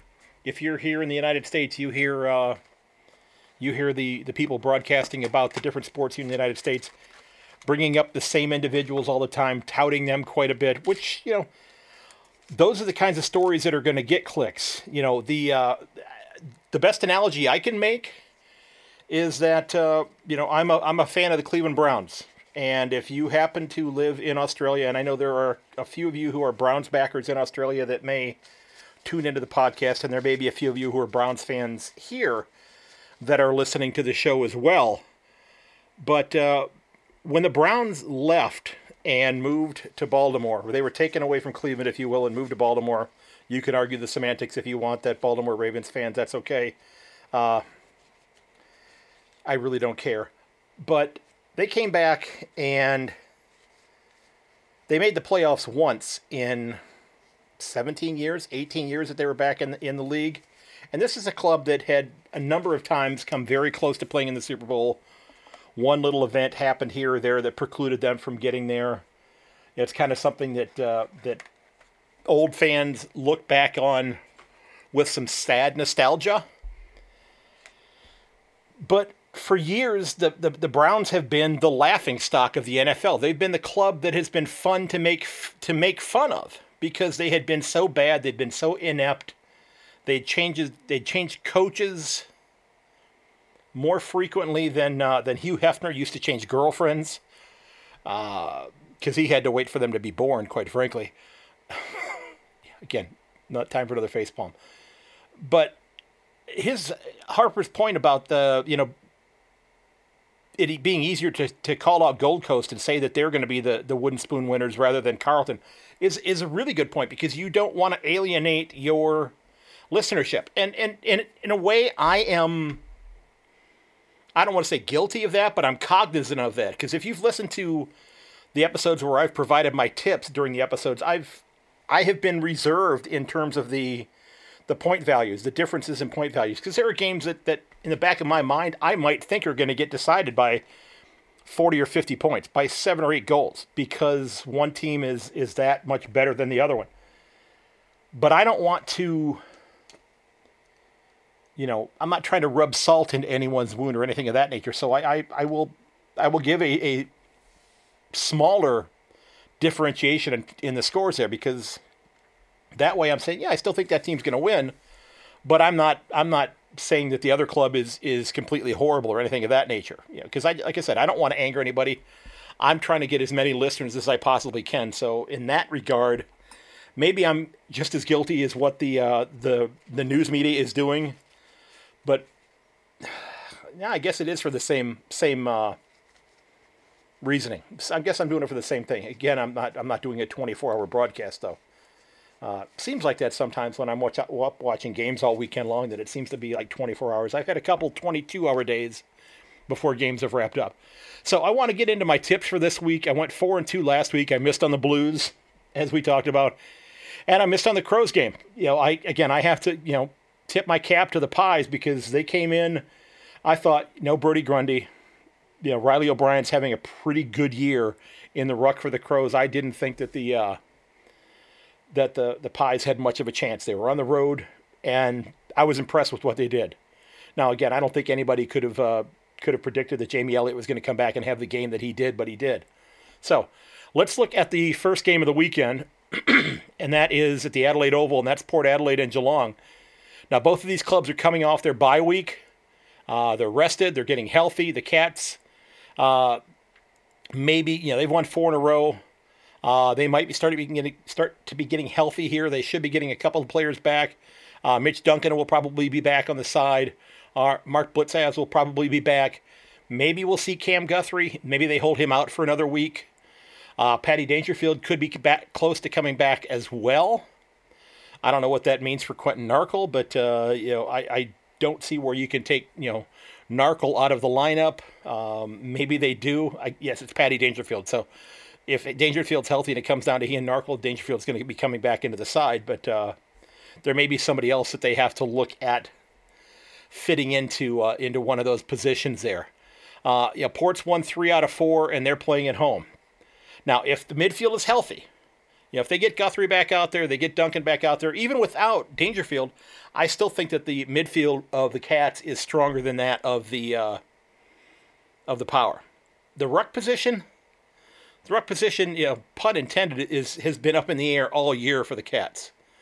Now, is Blicavs going to come back in and play ruck? Is is Ratugolea going to be there? If Blicavs is back, is is Rhys Stanley going to get the game?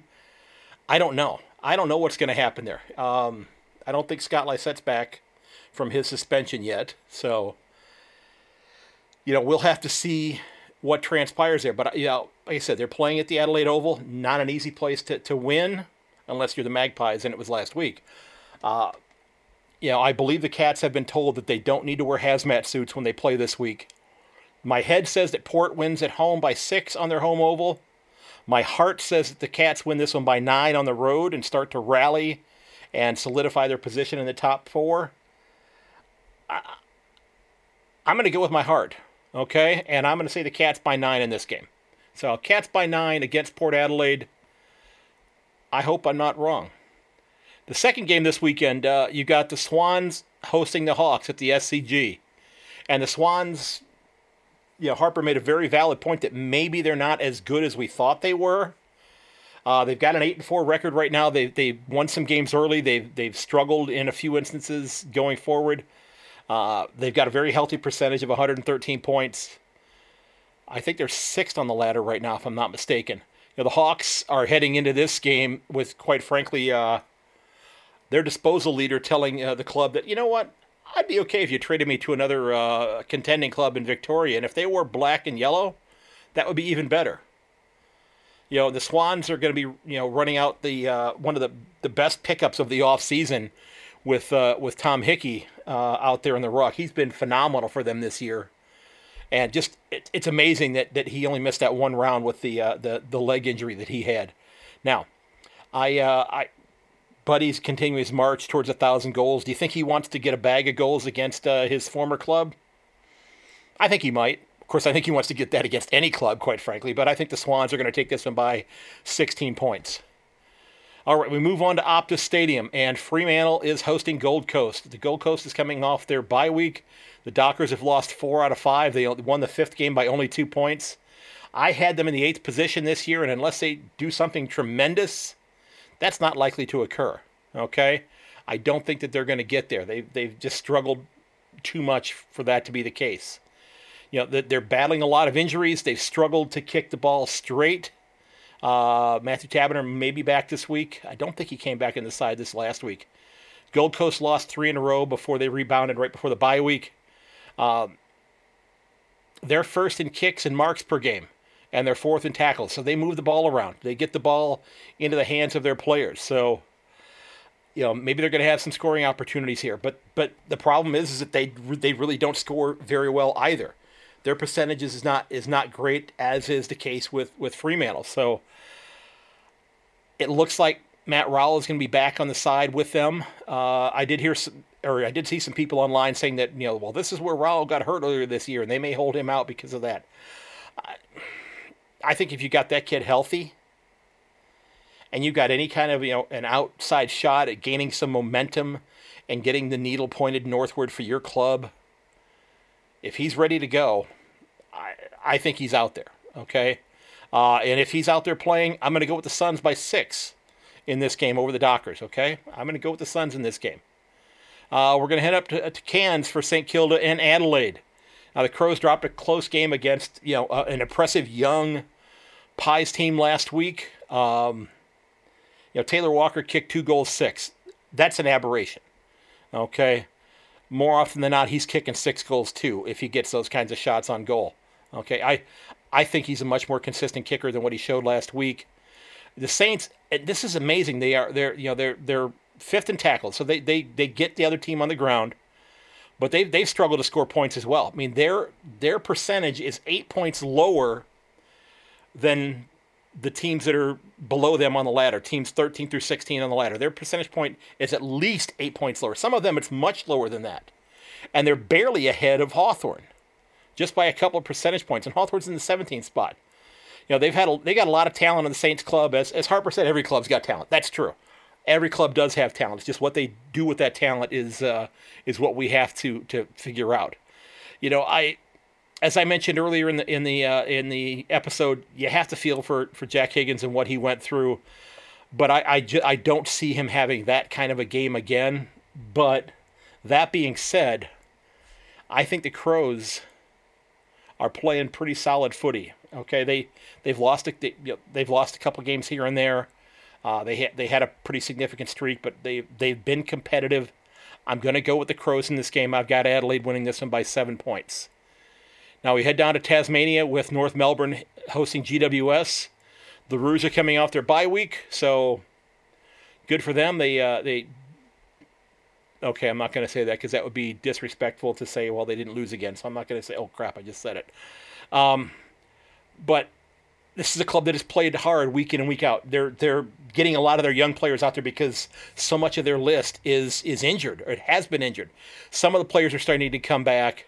Um, you know, what I found was amazing when I was looking at some of the stats. Their biggest problem is getting the ball past the center square.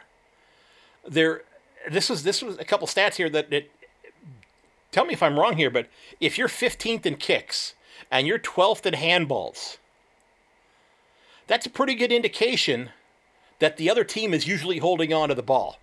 That you usually don't have it in your hand long enough to do anything with it, or you don't get it often enough to do it with anything with it because the other team is busy hanging on to it and scoring against you. I mean, that's a that's a pretty good indicator uh, that they've been spending a lot of time playing defense.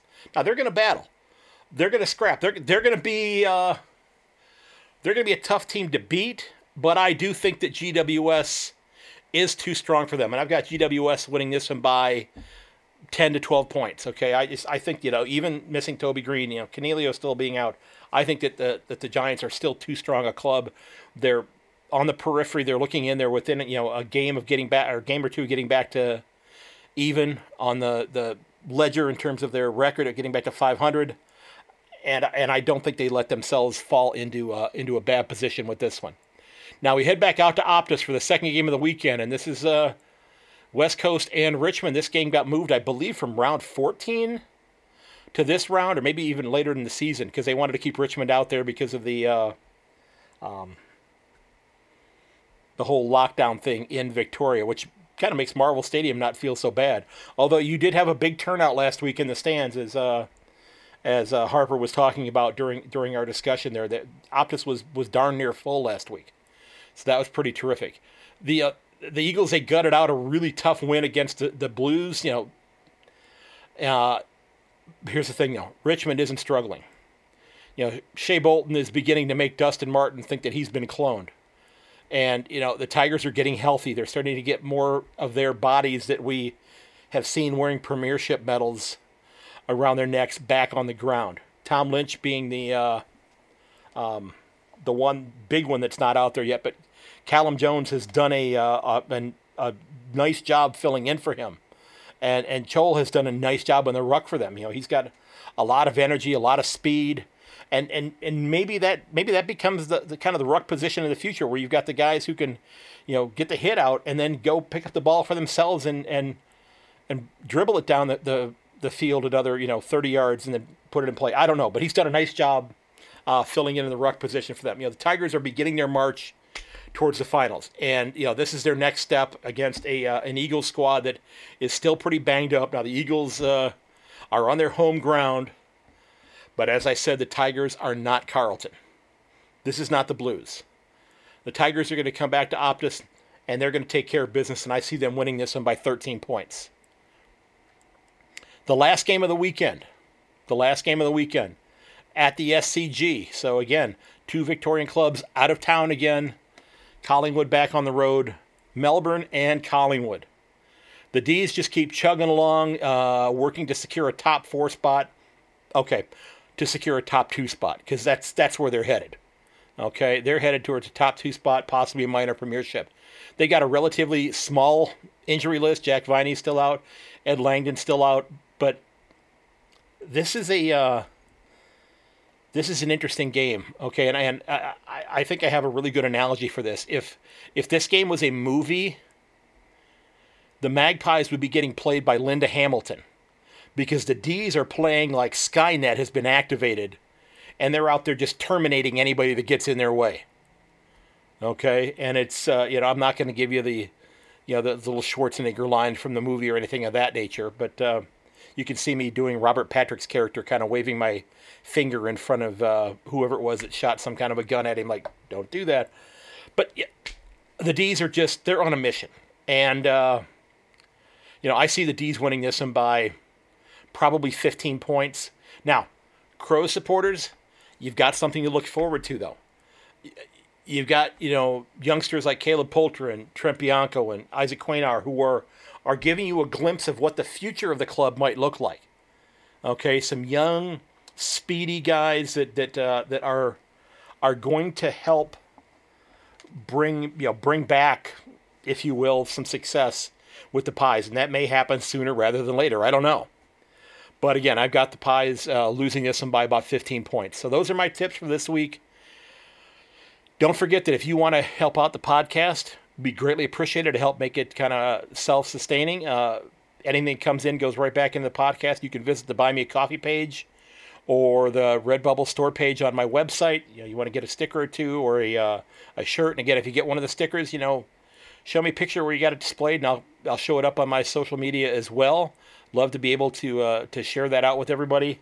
Uh, I hope you will consider sharing this episode and, and quite frankly just the website with your friends and family because they might find an episode or two that they find interesting that they want to go back and listen to from one of my earlier interviews. Uh, I do ask that you consider, you know, stopping by the website and giving me a review at yankonthefooty.com or going to Apple Podcasts and doing that. It lets Apple know uh, in their analytics that they here's a here's a, a show worth uh, having people check out, and it may get suggested to people uh, with more and more reviews that are there. It allows me to also put them out onto social media, so I can then say, "Hey, here's what somebody else thinks of my show. You might enjoy this. You might want to check it out as well." Okay, and if you do that, that would be a huge help. I would greatly appreciate it. Remember, on the website, uh, yankonthefooty.com, you can you can leave me voicemails like you heard earlier from Liberty Rob and from Tony Davis. And I uh, I don't think I mentioned earlier, but uh, Tony, I interviewed him in an earlier episode. Uh, he's the son of uh, a D's legend, Frank Davis, and I'm nailing down a time here in the next couple of weeks to sit down with the two of them for an interview. So it's going to be a father and son interview. You know, Tony being the the uh, the lone sibling in his family that that supports the D's. Dad went to work in the front office at Hawthorn afterwards, and his his siblings became Hawthorn supporters. So looking looking to get that one in here in the next uh, week or two, getting that scheduled. So you can leave a voicemail there. You can, like I said, you can leave a review. You can check out my blog there. You can also sign up for the mailing list. So when a new episode does come out, I'll send you the link as soon as it gets uh, published so you can take a look at it early or take a listen to it early if you'd like to do so. Or you can wait till it shows up on uh, Twitter or on uh, Facebook or on the website itself. Now, folks, those of you in Victoria, I hope, I hope that the uh, lockdown is ending for you soon. I, I'm I'm sorry that you're having to deal with what you're having to deal with. It this it's it has got to be so frustrating don't hesitate to reach out to your friends. Uh, keep in touch with them. Talk to them. Let them know that you're okay. Find out if they are okay because, you know, this, as we're seeing, folks, we're all in this together, okay? Whether it be in Australia or in the United States or in India or in Europe or some other place that we won't mention because we don't want to get uh, um,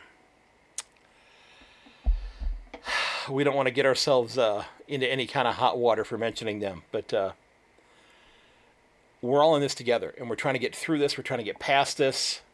We're trying to make it safe for people to do what they want to do. But take care of yourselves. Take care of each other. Okay. I sound like Jerry Springer here, and I definitely don't want to be doing that. If you're in the uh, in the in Australia, you've probably never heard of Jerry Springer. Uh, Jerry Springer is a talk show host that uh, goes out of his way to destroy people's lives, who are pretty good at destroying them on their own. And uh, it's kind of what they call train wreck television. So, enough about that, folks. Take care of yourselves. And until next time, as always, may your dribble kick never hit the post. I will talk to you very soon. And don't forget to check out my interview with Orville Gibson. Part one of that is out. Part two will be coming out here in the next couple of days. I hope you check that out. I hope you enjoy it. It was a lot of fun. And again, the second part of this interview is fascinating because events happened in the family tree of Orville that could have changed what transpired in the 20th century. Okay? Talk to you soon, folks. Bye bye.